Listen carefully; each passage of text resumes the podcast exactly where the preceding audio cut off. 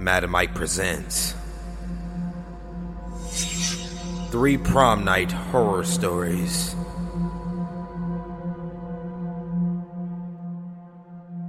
Story number one The Girl at Prom. Written by Blair Daniels. My parents forced me to go to prom. Henry, you're the only new kid at the school, Dad said, as Mom nodded eagerly behind him. It's important to show up and make friends. So I dressed up in an ill fitting tux, pinned a ratty looking flower to it, and headed to prom alone. The bass throbbed painfully in my ears. Tacky streamers were hung from the ceiling, and the dance floor was scattered with a few whispering couples. I pushed past all of them and sat down at one of the tables alone. But it wasn't long before I heard a small voice. Excuse me? I looked up. It was a pretty girl, but I had never seen her before deep brown eyes, long black hair, and a purple gown that touched the floor. Must be somebody's date from a different school or something, I thought. But then she asked, Do you want to dance? Really? It flew out of my mouth before I could stop myself. She giggled. Yes, really. We made our way to the middle of the dance floor next to cheerleader Molly and jock Casey. She wrapped her arms around my neck, and I just stood there, stunned. You're supposed to put your arms around my waist. I know that. Then do it, silly. I laughed nervously and obliged. I'm Mary, by the way. Mary Keller. Henry. Motion caught my eye, and I looked up. The mirror on the wall glinted brightly, reflecting the flashing lights of the dance floor. Below, the couples twirled and whispered and laughed. I saw myself in the center, but my arms were wrapped around thin air. Henry? I looked back at her. Uh, sorry, I, I just. I glanced back at the mirror, and there we were arms wrapped around each other, swaying to the beat. Never mind, I muttered, looking away. I was asking you if you liked the music. I laughed. oh, no, not at all. Me neither. it's awful. We continued dancing to three more songs, even though they were terrible. Finally, we took a break for drinks and sat together at a table overlooking the dance floor. I'm so happy to be here, she said, squeezing my hand. I didn't get to go last year. Why not? But she just shook her head and didn't reply.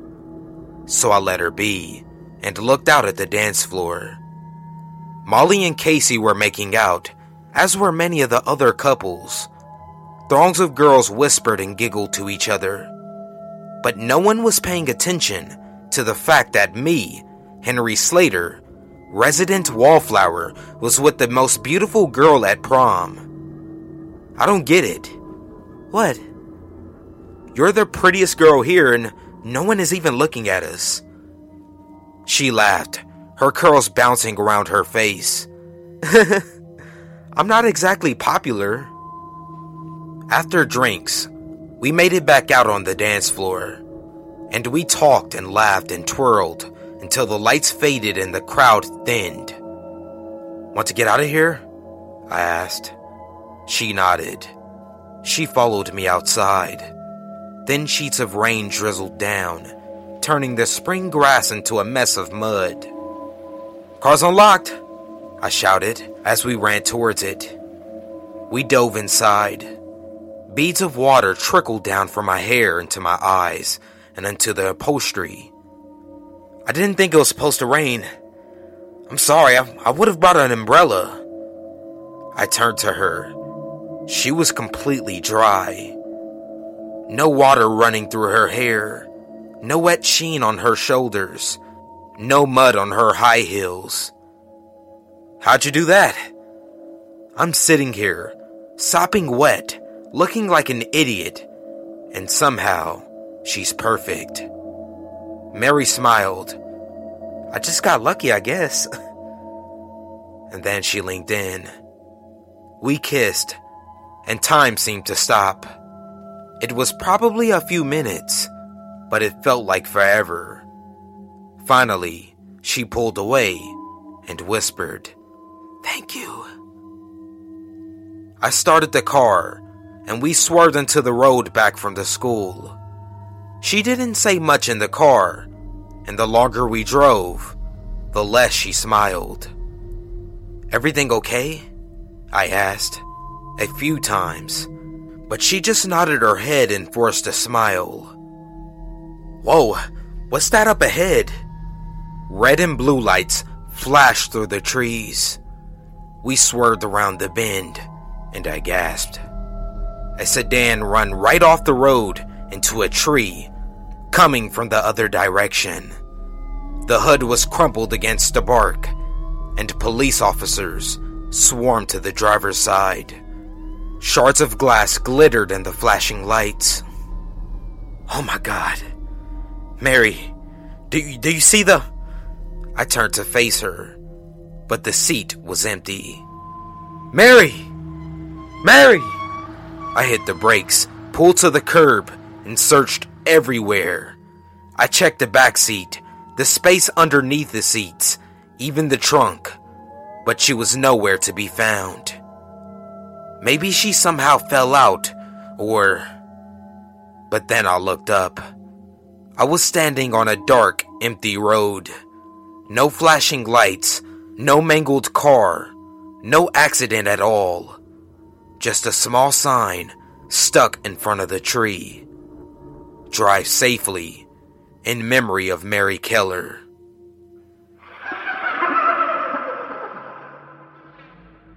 Story number two I lost my best friend on prom night. Written by Professional Succubus. My name is Tamara, and my prom night did not go the way I wanted it. It all started a week before the dance when my friend Maddie suggested we have a sleepover, sneak whiskey, and watch scary movies. This was an annual tradition for us to celebrate our liberation from the bondage of school. Senior year, our last one, was extra special. Naturally, I said yes. Maddie and I had met freshman year and bonded immediately over our mutual love of scary things and being the only goth kids in town. We were both fascinated by monsters, the occult, anything dark and creepy. So, I wasn't surprised when I showed up and saw that Maddie had filled her room with candles and set up a Ouija board.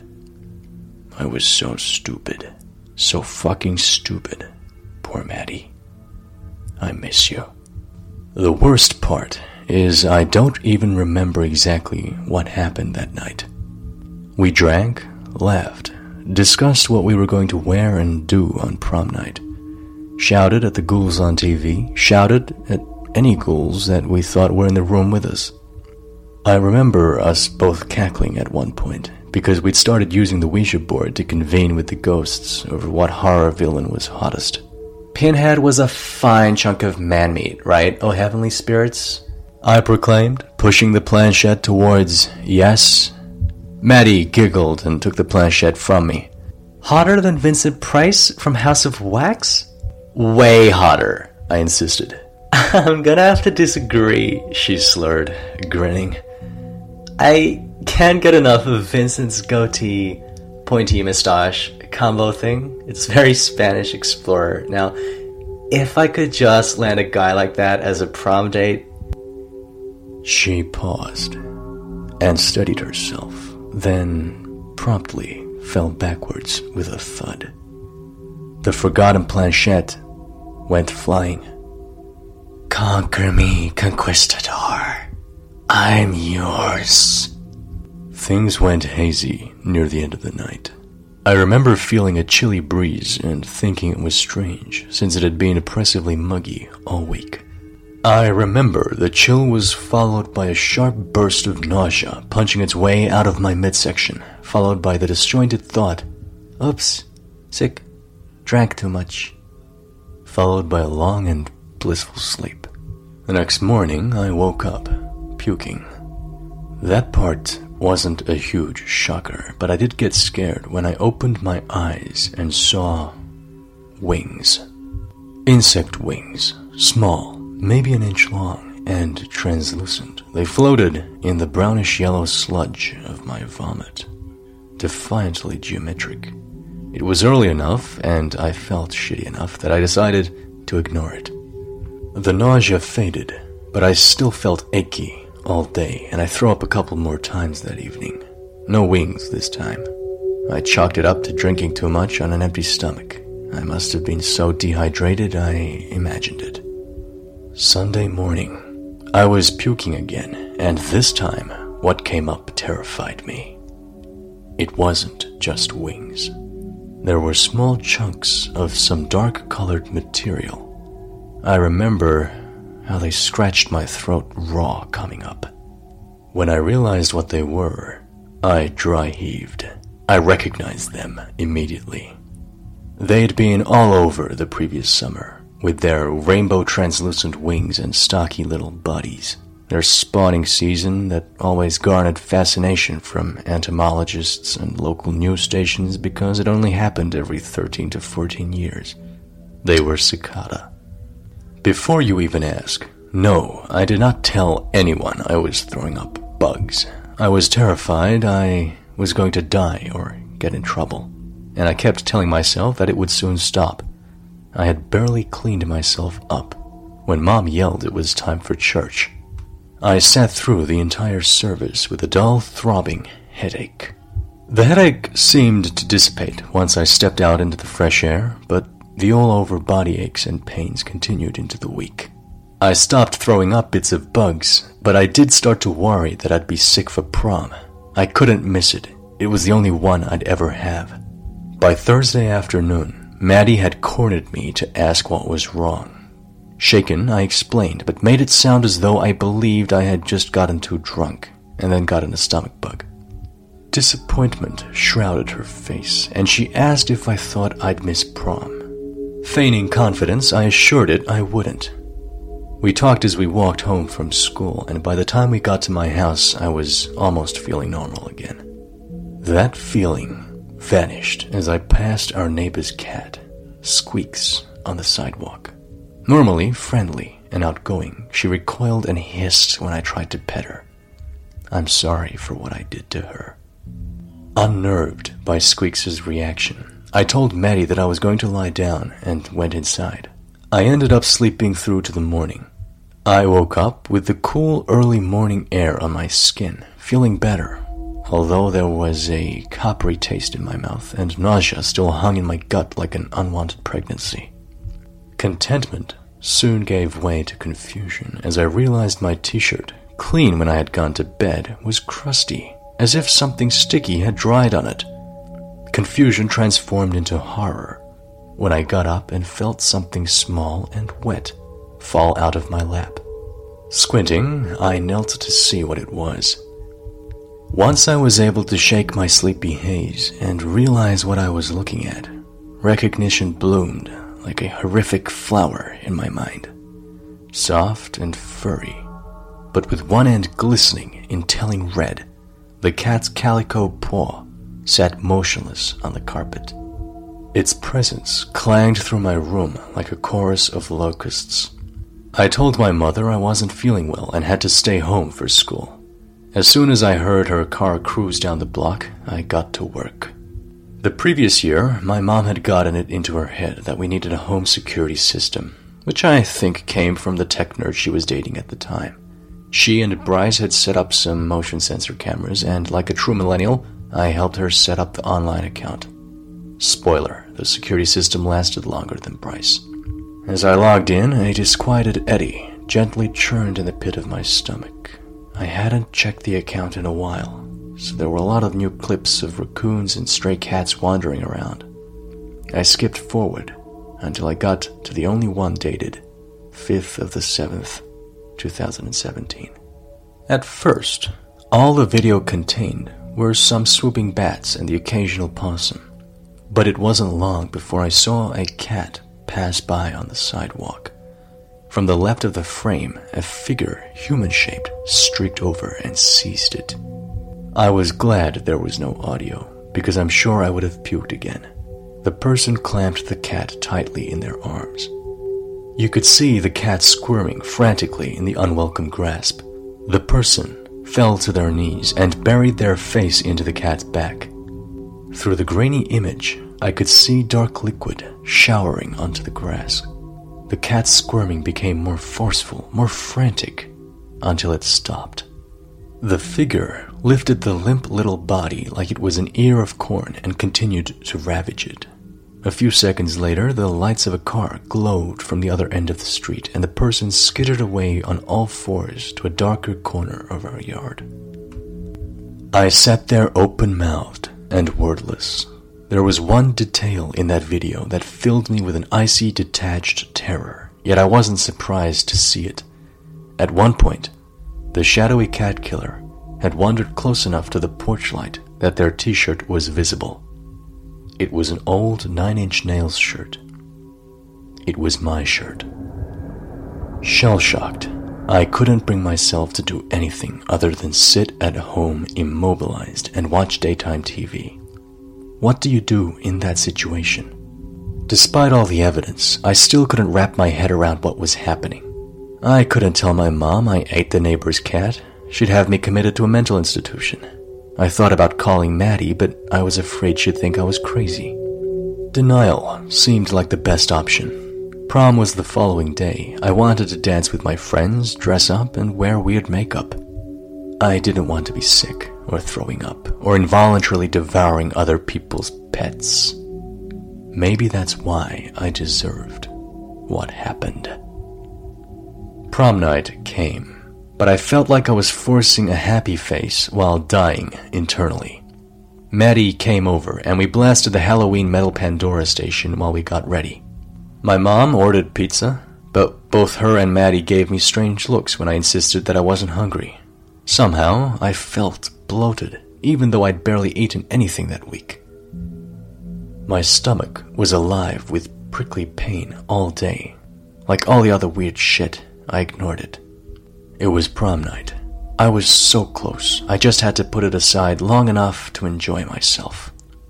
I should have known it wouldn't work. Maddie drove us to school, and we'd barely gotten through two songs before a cramp shot through my midsection like a lightning bolt. I remember feeling reassured that the dark gym and strobe lights would hide any strange movements I made. I straightened up and waved off Maddie's concerned expression. Until a few seconds later, when the cramp returned, this time retaining its vice like grip for a few seconds before dissipating. Heart pounding, I felt sweat rise on my brow. I gave Maddie an apologetic look and mouthed the word bathroom to her over the noise of the DJ. Clutching my abdomen, I staggered out of the gym and into the blissful quiet of the girls' room. Fortunately, it was empty. I was hoping I wouldn't throw up. I had gone all day without doing it, but as soon as I closed the bathroom stall, I felt my gorge rise. Trying to breathe calmly, I fell onto the toilet seat. It felt like there was broken glass churning in my stomach. I slumped forward, suddenly burning with heat. Droplets of perspiration fell into the bowl and made small plinks into the water. I tried to wipe away the sweat with some toilet paper, but dropped the damp wad when another cramp came. This one so strong I let out a cry. I pushed both hands against my stomach, willing it to calm down. It didn't. Another cramp seared through me like a welding torch. I started to knead at the cold, clammy flesh, half out of nerves and half out of the vague idea that it would calm my misbehaving belly. The next few moments I have played back in my head more than a thousand times. I was hunched over the toilet, clutching at my midsection and panting in pain. Three things happened next. Something inside me pushed back. I screamed. I barely had time to register the thought, what the fuck? When the bathroom door swung open. I clapped one hand over my mouth, not wanting anyone else to ask what was happening. It was too late anyway. It was Maddie. Tamara, will you please fucking tell me what's going on? I didn't know whether to be relieved or scared. I blurted out, It's fine, Mads. I'll be out in a minute. The low, thudding bass of the music from outside seemed to expose the fear in my voice rather than concealing it. She wasn't buying it. I'd been acting weird all week, after all. Bullshit. Look, if you're sick, it's not a big deal, okay? It doesn't matter if we miss prom. Fuck it. If you're this sick, you need a doctor. Her words hung in the air, and above all the fear and anxiety and pain, I felt only gratitude. I never got to thank her for it. Another cramp hit me, and this one felt like the final boss of cramps. I'd never felt anything like it. A huge, solid mass slowly descending through my body, stretching everything until it couldn't stretch anymore, ripping me in two. I screamed again and maintained the sound until it became a wail. Wetness started to spread beneath me. In horror, I lifted myself and saw blood soaking my dress and trickling down my thighs. Maddie must have seen the blood too, because she started pounding on the stall door. Jesus, Tamara, you need a fucking ambulance. She never got a chance to make the call, because at that moment something fell out of me into the toilet. It mewed. The pain started to subside and I took my chance to get away from whatever the thing was. Falling to all fours, I pushed open the door and crawled away, gasping for air. Maddie's face was a mask of concern underneath all the makeup. She took me in her arms for a moment while I sobbed and heaved. There was a trail of scarlet leading from the stall to me. I could still feel the blood, slower now, but still flowing, pooling underneath me as I lay. After a moment, Maddie got up and went over to the stall. I didn't have much time to cry out or warn her. I'm sure she thought I was just another scared pregnant teenager.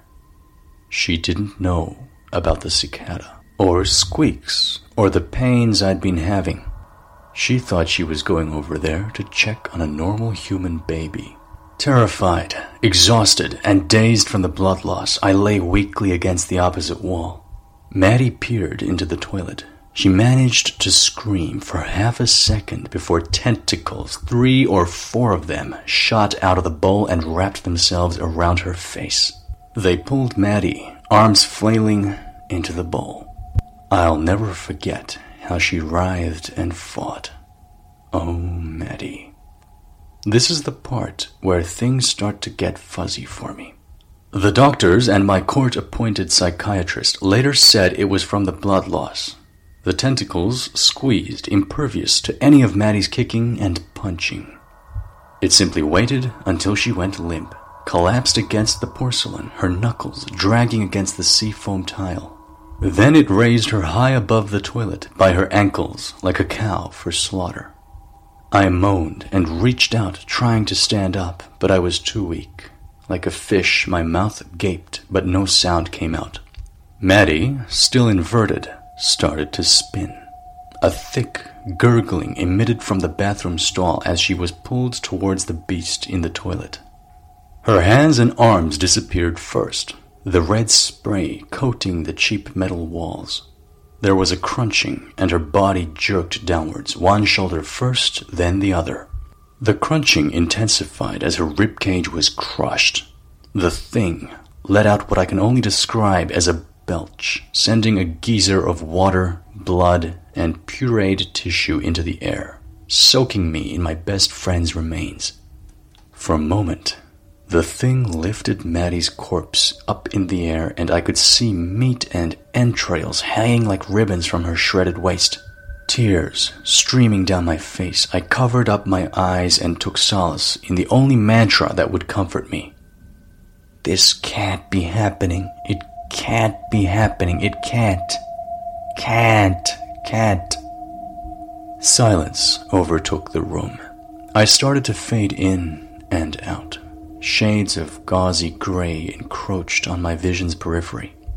I vaguely remember hearing the soft sound of something rubbery hitting tile and feeling the slight wind from the bathroom door opening and closing. In delirium, I thought, oh, good. Maddie must have gone to get help. I lay there for who knows how long until someone from my grade came in and found me. After that, it was a blur of IVs, emergency lights, and scrubs. So, that's the story of how I got here, to my little padded cell I've called home since that day. I woke up in the hospital, handcuffed to my bed. A stone faced local deputy explained to me that while I wasn't under arrest yet, I was under suspicion of murdering my newborn son. My shock was apparent because he raised his eyebrow and explained what they discovered on prom night. I'd been found covered in blood and semi conscious Maddie was missing. In the toilet bowl was a baby boy, small and dead and blue faced. The coroner had determined that baby was born alive and then choked to death. But since they couldn't get a definitive print off the body, and with Maddie's whereabouts unknown, they couldn't charge me for his death. They had found some of Maddie's blood at the scene, but not enough to imply she had died. They suspected she had wandered out, injured, and would turn up eventually. I knew Maddie wasn't going to turn up, but I still asked why he thought that. He responded, There was a pretty obvious blood trail leading from the bathroom to one of the gymnasium exits, but we lost it once we got outside.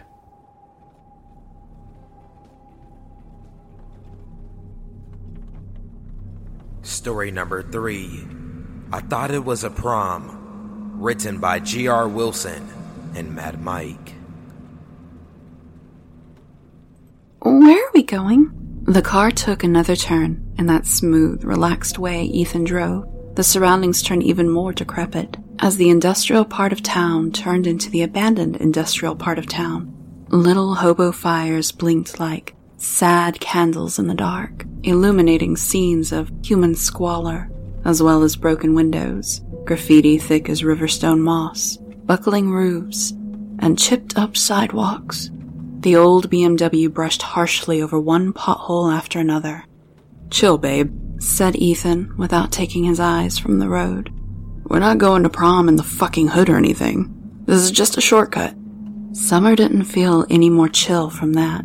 She rubbed her hands together anxiously and flicked the tips of her recently manicured fingernails. They were ruby red, like the corsage pinned to her beautiful white dress. Ethan had matching color coordination in his tux and tie.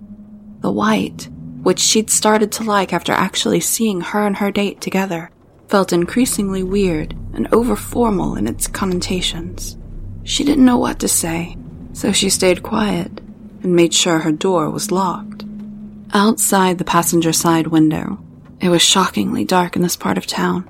They'd left the last working streetlight behind five minutes ago. Some music blasted obnoxiously from the upstairs window of a tiny house, tucked in between a vacant shop and a deserted gas station. The music sounded exotic and foreign, full of wailing woodwinds, drums, and chanting in a language that didn't sound like Spanish. Arabic, maybe. Either way, it added to the creepiness of the drive even as the foreign sounds faded into the darkness behind. Ethan, she said, trying to make contact with those cool green eyes of his. This place seems really rough. I thought you went to one of the nicer charter schools. He smirked in that cocky, sexy way she loved to hate and flicked his eyes at her a moment. yeah. But guess what's the first thing on the budget to get cut when things are tight? Our principal's a big stickler on funds going to explicitly educational priorities. He said the last few words in a mockingly formal and nerdy character. It's gonna be kick ass anyway. The place is just. He took the car around another turn, missing an unexpected broken down truck by a thin margin. Up here. The sight of illumination other than the car's headlights granted Summer one last flicker of comfort. Ethan pulled the car into the lot in front of the warehouse that, while missing its better days, was several cuts above the neighborhoods they'd just ventured through. Buzzy and moth badgered bulbs on tall posts threw illumination and twisting shadows across the asphalt lot. A plethora of other vehicles rested there already. No limos. A small crowd of young couples looked expectantly at Ethan's car while chit chatting with each other. All these other kids were dressed in white dresses and tuxes as well, the latter with a few variants in tie and vest colors. Summer noticed a strange shortage of women among the other prom goers, there being only about a third as many girls as guys. It made her uneasy in a way she couldn't quite explain, and she felt the too familiar tingling on her neck and pit in her stomach. The building's front entrance, not more than 20 yards away, opened when another couple exited and joined the waiting crowd.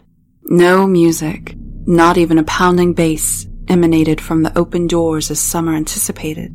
The pit grew deeper. Let's go, said Ethan, who had parked and turned off the car. He gave her a playful little punch to the shoulder. You ready? He smiled at her with a confidence that quickly turned to confusion and then disappointment as he saw her worried body language. What? he asked comfortably. You feel alright? At least it was an attempt at consolation.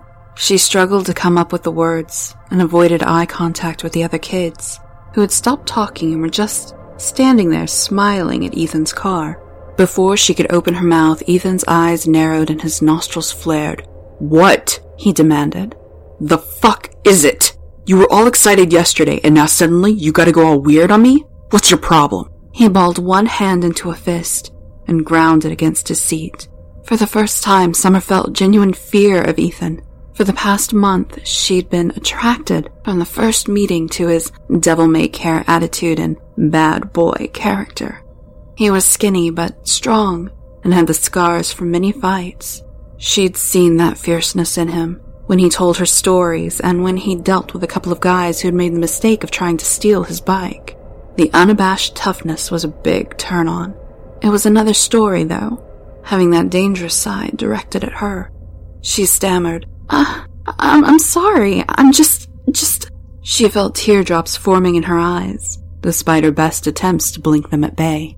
You're just what? He demanded. I knew I should have taken someone else. I fucking knew you'd do some crybaby crap like this. Thanks, Summer.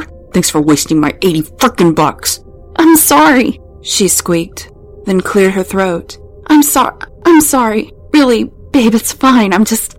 I'm excited. I get nervous sometimes for events like this. I had the same thing at my sister's wedding. I just need to get into it. Get comfortable, you know? She saw the anger fade from his face, and then she reached out a hand to touch his arm.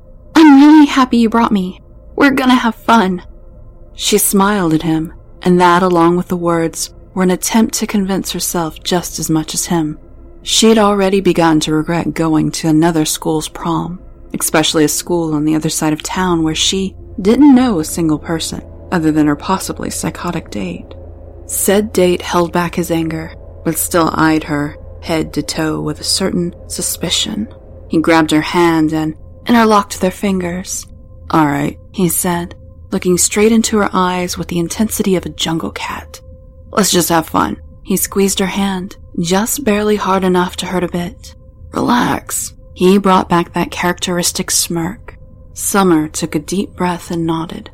She still wanted to get to a bathroom to text her parents and sister and friends in private, and she'd have to seriously rethink things with Ethan. But for tonight, maybe it wouldn't be so bad. She almost believed that. The two high schoolers exited the car, Ethan opening his date's door and offering her an arm. The other attendees, who began to follow the couple across the lot, continuously grinned and stared, barely blinking. Summer thought she could discern hissing whispers among the little crowd, but wasn't sure if it was just her imagination. Anyway, she couldn't make out them saying any words.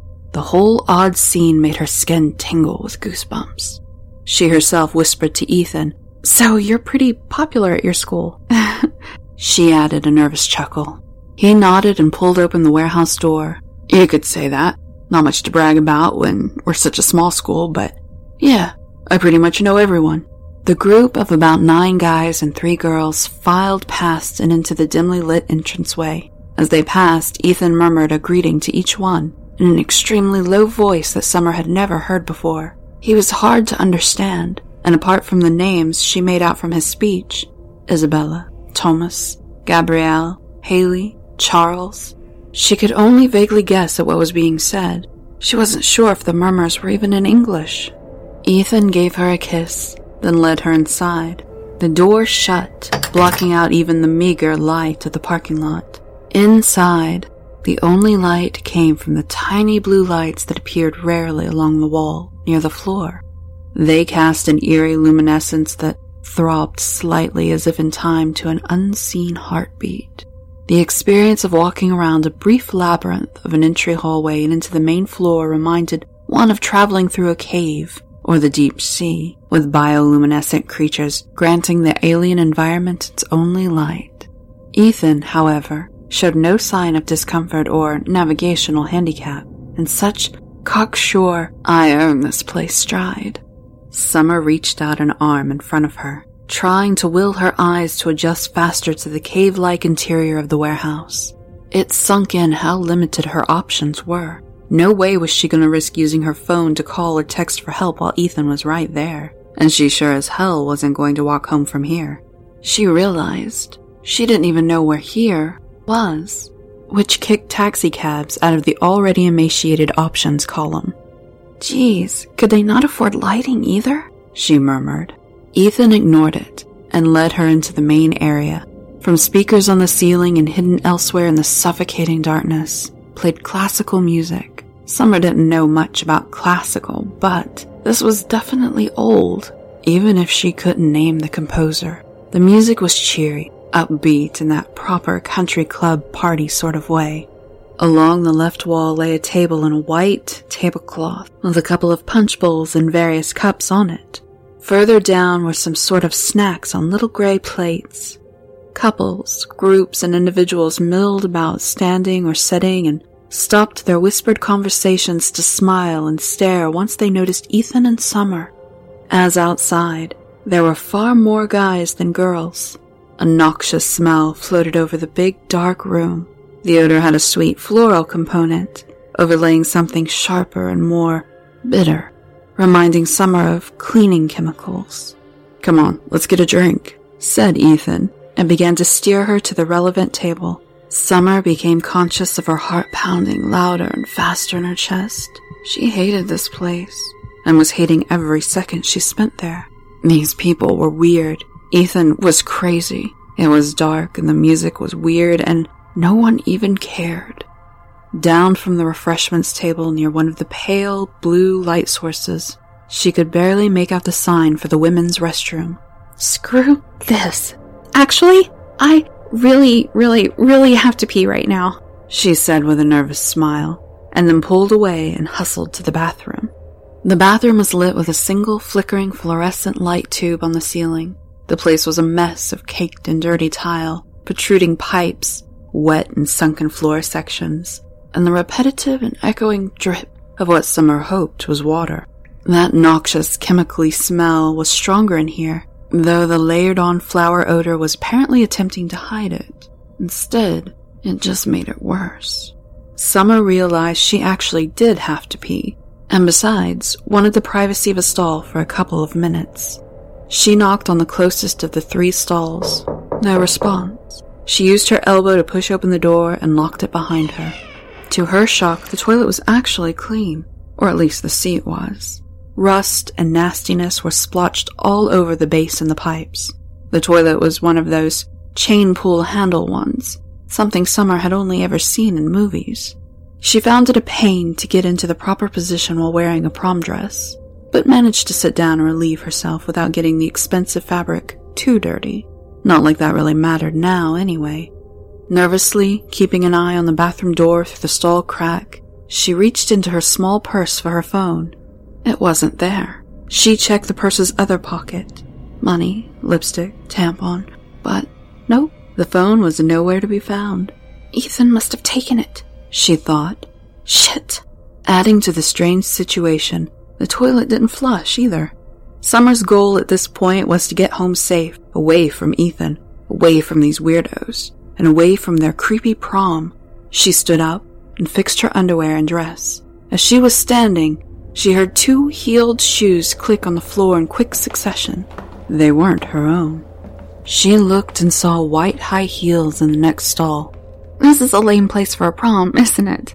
I don't even think the water works, Summer said. No response. The other girl was apparently just standing there, facing the stall door. Summer's concern for someone else apparently hiding in the bathroom overtook her fear of talking to any of the strangers here. You alright? She asked. No response. The other girl's hand tapped slightly against the wall. The water kept dripping from that leaky pipe somewhere else in the room. The classical music kept floating in audibly through the bathroom door. Summer felt uncomfortable. At least, even more than she did before. She coughed in an awkward attempt to break the tension, then opened the stall door and stepped out. The lock on the neighboring stall turned and opened as well, and someone walked out after Summer. Summer whirled around, keeping herself between this other girl and the door. The other girl, almost to Summer's surprise, didn't look like some horrible, monstrous mass of tentacles and slime. She wasn't floating above the floor. She was just another girl at the prom, of course dressed in white, and with shoulder-length blonde hair. In the details, though, one soon saw the oddities. The girl's eyes were red in iris and pupil, the color of blood. A splash of actual blood marked her chest, stomach, and neck. Her hair had a big patch shaved off to the skin on the left side of her head, which looked to have been done recently and forcefully. She took a slow step towards Summer, like her feet or legs were injured. Her eyes flashed in the dim, flickery light. Summer took a step back. What the hell happened to you? Her own voice startled her with its loudness, so she lowered it, nearly whispering. Are you, are you alright? Do you need help? She felt foolish asking that when she didn't even have a way or plan to help herself, and she tried to make some connection with the girl, but those transfixed red eyes offered no human response. With growing horror, Summer noticed a couple of other critical details. For one, the blonde girl's mouth was sewn shut with expert care, little black stitches crisscrossing her lips like railroad tracks. The lips twitched upward and the girl flinched in pain as if trying to smile but being unable. A low gurgle escaped from her throat, wet with mucus and who knew what else. She kept looking Summer in the eyes with each robotic step, like a machine sensing another object, rather than one human finding any connection with another's face. Revulsion welled up over Summer's body, and she felt like she might vomit. She had pity mixed in there, and she felt a pang of guilt for being so scared of the girl, who looked to be a victim herself. Summer quickly weighed her options. There was a window near the ceiling on the wall behind the girl, and it was big enough to crawl through. But dashing to her would almost certainly imply that girl catching up with her and doing who knew what. If anything hostile was her intention, dashing back into the bathroom stall left her where she was before. That left running out the door back into the prom and out from there. Get somewhere well lit, find someone helpful, borrow a phone, and call mom and dad. Sewn Mouth Girl extended a hand, with arms shaking and made another strange gurgle. There was no pleading, no sorrow in her eyes, just a little twitch of pain every time she tried to smile through her fresh wounds. Summer backed away to the door. Uh, I'm sorry, she whispered and re entered the main area. She kept her head down as much as possible, both to avoid Ethan recognizing her face and to take better advantage of the scant lighting provided by the little blue glows. In seconds, she saw him again. The crowd had grown with more white clothed young people, keeping their ratio of men to women. But there was Ethan, holding a cup of something pink and scanning around the room constantly. He said something indistinct to a couple of his admiring cohorts, who murmured back something equally hard to hear, and then wandered off, scanning the crowd themselves. Ethan looked pissed. Summer felt her heart pound. Whatever this gathering was, it wasn't a high school prom. She kept her head down and tried to match the soft floating sort of way most of the people walked. She saw the little entrance hallway across the room and began to make her way there, on a roundabout route away from the refreshment table, to avoid Ethan. Another mouth sewn up girl, then another filed past her, each escorted by their respective male dates. Like the other girl, their eyes were red. They carried a lighter version of the chlorine like odor and walked as if in an entranced state. They and their guys paid Summer no notice. She kept a big smile at them as she passed to avoid suspicion. Then she risked a look behind herself. The crowd was beginning to file towards the emergency exit in the back of the room. The black metal doors were opened as couples and individuals, many of them girls with sewn up mouths, exited into the relative brightness of the moonlit asphalt. No one was going the same direction as Summer. Her fear grew by the second. They'd find her any second. They'd find her faster if she kept going the same way and standing out from the crowd. The emergency exit door was staying open as people trickled out that way. Ethan was still snooping around near the bathroom for her. The tempo of the classical music picked up and flared with intensity. She saw her chance and took it. Escaping Ethan's notice, she walked step by anxious step to the emergency exit, trying to look relaxed, trying to keep that same weird grin everyone had. Please don't see me. Please don't look at me. Leave me alone. Leave me alone. Now white clothed teens were on all sides of her, the crowd rushing her along. Out of the corner of her eye, she saw Ethan move, start coming over to join them to look for her. He'd see her any moment. Summer screamed and ran, unable to hold back her terror any longer. She didn't know if they were chasing her, if they were too surprised to react, if they simply didn't care. She just ran, out the door and felt a glorious rush of cool night air against her skin, heard the now blaring classical music fade with each step towards freedom. She flew off her heels and kept going. Summer! What the fuck? Ethan was yelling after her. There was a mass of freaks already gathered outside, and their expressions went from smiles to scowls. They pressed in around her, blocking her escape, and murmuring a chant in a strange language that Summer wouldn't have figured pronounceable by human tongues. Outside this circle, another girl was being dragged away by her hair and arms, by a couple of guys and another girl. The girl looked drugged, with red cheeks and eyelids fluttering. Her captors hauled her towards a gate, on the edge of a tall iron fence which surrounded the building's back lot. Summer screamed again. What the hell is this?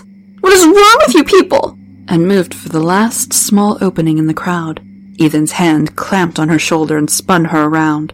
He was angry, stern. His fellow weirdos moved in close around Summer. Are you trying to leave, babe? Don't call me that, she shrieked. Fuck you. I want to go home. He slapped her, hard enough to knock her face aside. That's not happening. At least, not home as you understand it right now. He touched a hand to softly touch the place where he'd slapped her. I thought you were having a good time. I know it's not like what you were expecting of a modern, typical prom but we like to keep it festive. She recoiled in rage and horror and kicked Ethan hard in the shin before he could finish. You call this shit festive? She screamed, gesturing at yet another girl being dragged off. She kicked him in the balls and didn't wait to run past him. Luckily, she was able to snag his car keys before she ran too far. Get her! Ethan grunted, clearly in immense pain. Make her suffer. The other cultists leaped into movement, running after her, shoes and bare feet pounding and slapping on the pavement.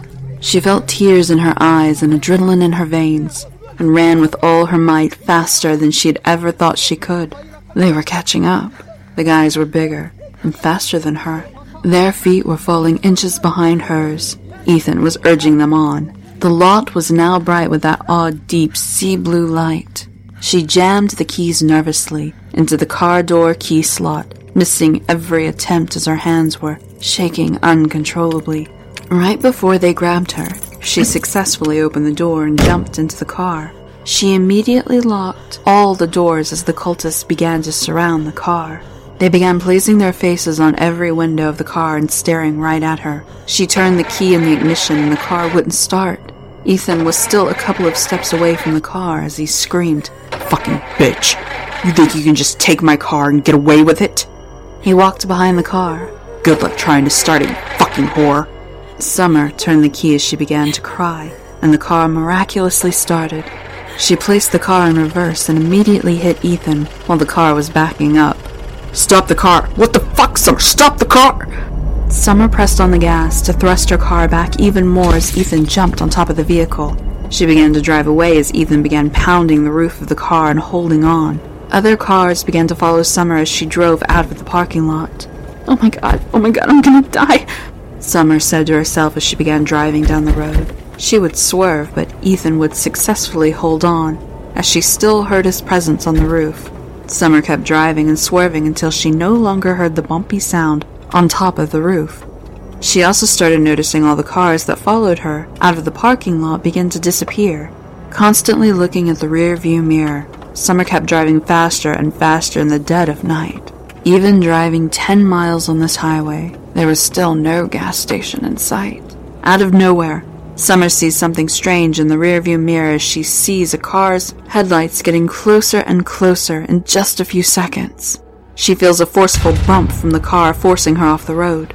Summer hits her head on the steering wheel and blacks out after her car runs off the road and into a fence. Summer woke up in a hospital and felt incredible pain throughout her entire body. She could barely remember anything about the night before besides her awkward arrival at the prom. Getting out of the bed, Summer sees something in the mirror that reminds her about it all. Her eyes are bloodshot red, and her lips have strange holes as she begins to look closer and closer. Backing up away from the mirror, she sees Ethan right behind her with a dozen roses in his hand. Ethan says, You look so beautiful in your prom dress. And she starts screaming loudly while her jaw aches horribly and passes out again.